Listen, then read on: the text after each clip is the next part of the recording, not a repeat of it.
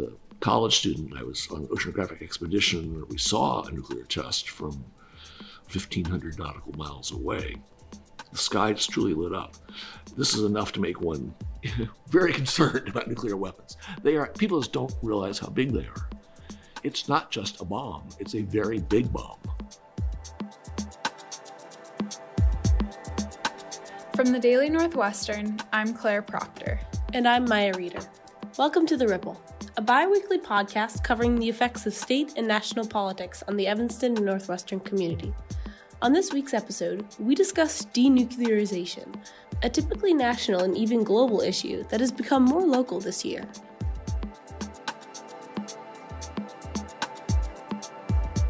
We just heard from Bill Revelle, a psychology professor at Northwestern Bill and his wife, Evanston 7th Ward Alderman Eleanor Revelle, have both been involved in anti nuclear weapon efforts for years. I grew up in a university community at UC San Diego before it was called UC San Diego.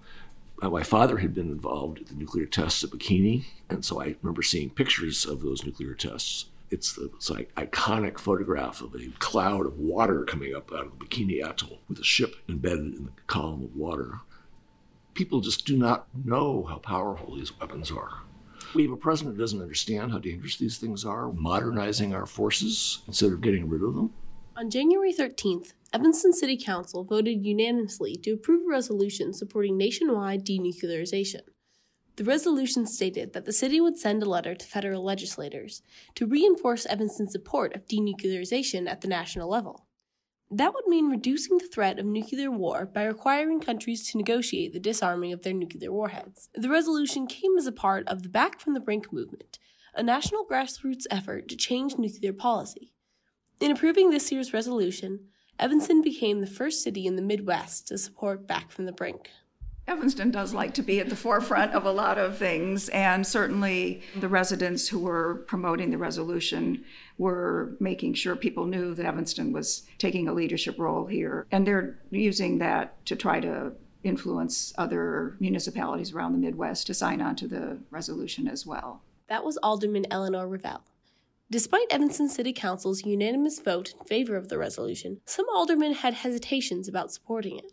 Well, I'd say the big barrier was the question of why should we spend any of our time and staff resources in even talking about something that's not going to be something that a city ordinance can affect. So e- even though it was minimal in terms of the staff resources, there was pushback initially. Why should we do that since it's not something that's really affecting us directly locally? However, because Evanston Mayor Steve Hagerty is involved in groups supporting denuclearization, and Evanston has been a nuclear free zone since 1985, the council ultimately rallied toward their denuclearization stance.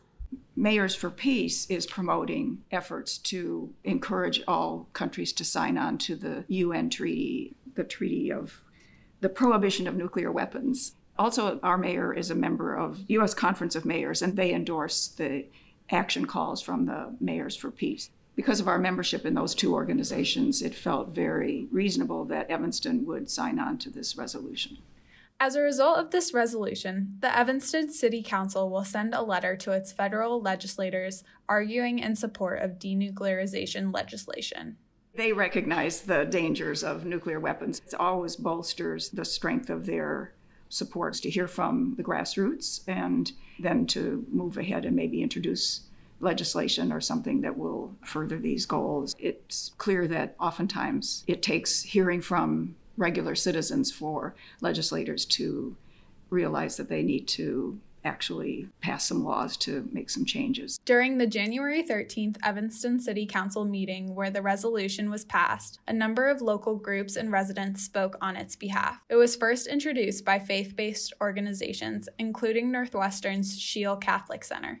Here's Father Kevin Feeney, the director chaplain of the Sheil Center, who has attended multiple city council meetings to speak in favor of Evanston's involvement in denuclearization. So, part of Catholic social teaching is the sacredness of life and the dignity of the human person. And nuclear armaments fly in the face of that. We strongly believe that Christ's kingdom is one of peace and justice. And so, working for peace is at the heart of the gospel it's hard to imagine having weapons that could cause such destruction. It's hard to imagine using weapons that would compromise the environment so dramatically. As denuclearization is a wide reaching issue, it can be difficult at first for people to grasp what can be done on a personal level to make an impact. From a faith perspective, I think prayer is a, a big deal. But I think also involvement with the democratic process.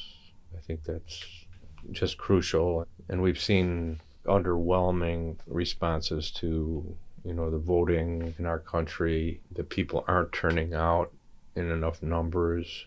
So anything that can mobilize them to support really life and death issues would be a real contribution. It's a difficult issue. It's probably divisive even in Evanston, but I think the idea is to get people talking, get a kind of a groundswell locally. To continue the Evanston community's conversation about denuclearization efforts, Tomihisa Taue, the mayor of Nagasaki, Japan, will be coming to Northwestern on May 4th to speak. The Archbishop of Nagasaki, Joseph Mitsuaki Takami, is also planning on coming to speak at St. Nicholas Parish in Evanston in early October. Weinberg professor Hirokazu Miyazaki helped coordinate the mayor's visit in early May. The anthropology professor who studies peace activism with a focus on Nagasaki was appointed by the mayor to serve as a peace correspondent for Nagasaki. He's been serving in this role since February of 2018.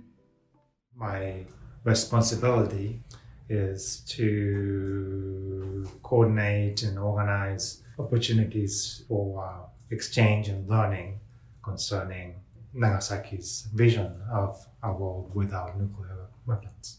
The current political climate is shifting away from reaching any sort of global denuclearization agreement. Uh, the threat of uh, nuclear warfare is also quite intensifying at the moment, particularly after the countries that possess nuclear weapons are moving away from multilateral and bilateral kind of frameworks for nuclear disarmament and the reduction of nuclear weapons. None of the countries that possess nuclear weapons are participating in it and not even considering signing or ratifying it. At the present moment, denuclearization won't mean getting rid of all nuclear warheads tomorrow, but rather a much more long term negotiation. There will be a long process towards the ultimate goal of abolition of nuclear weapons.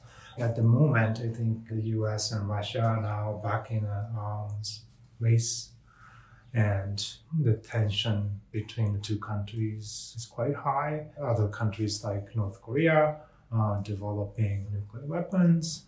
Urgency really revolves around the need to stop this race and get all the parties concerned back on the table and resume conversation towards that ultimate goal.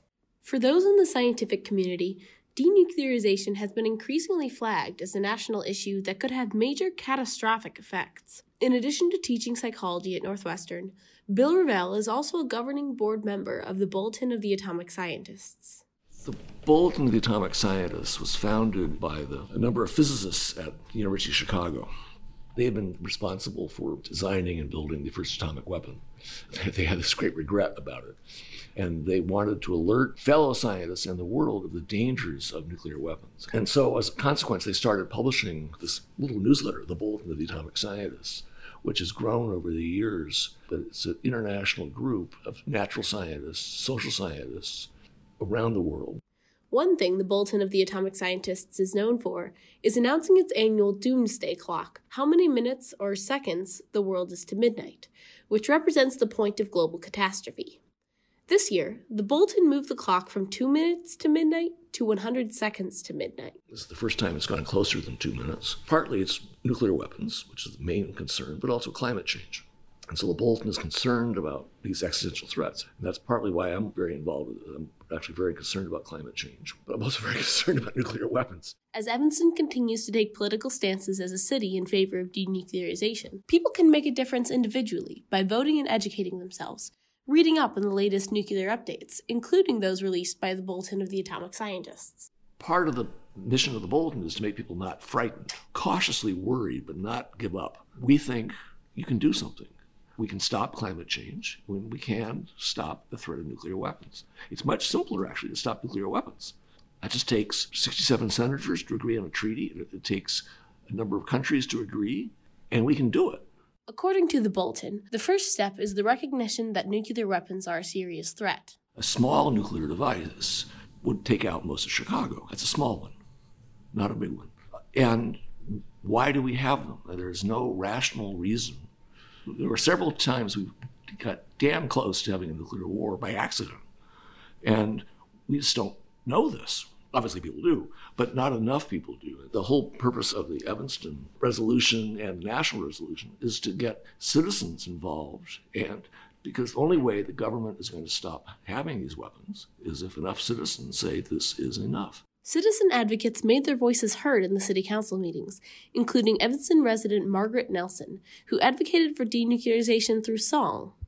If the north half of Earth starts swapping bombs, swapping bombs, oh, swapping bombs, that nuclear dust will come home to mom.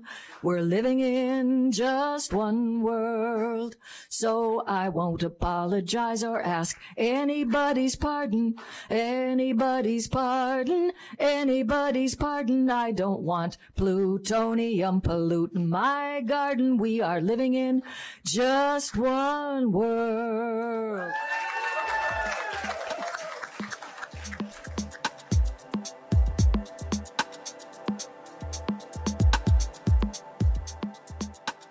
Thanks for listening. Catch us on the next episode of The Ripple. This episode was reported and produced by me, Maya Reader, and Claire Proctor. The audio editor is Callum Luciana. The digital managing editor is Hina Shrivastava, and the editor in chief of the Daily Northwestern is Troy Closson.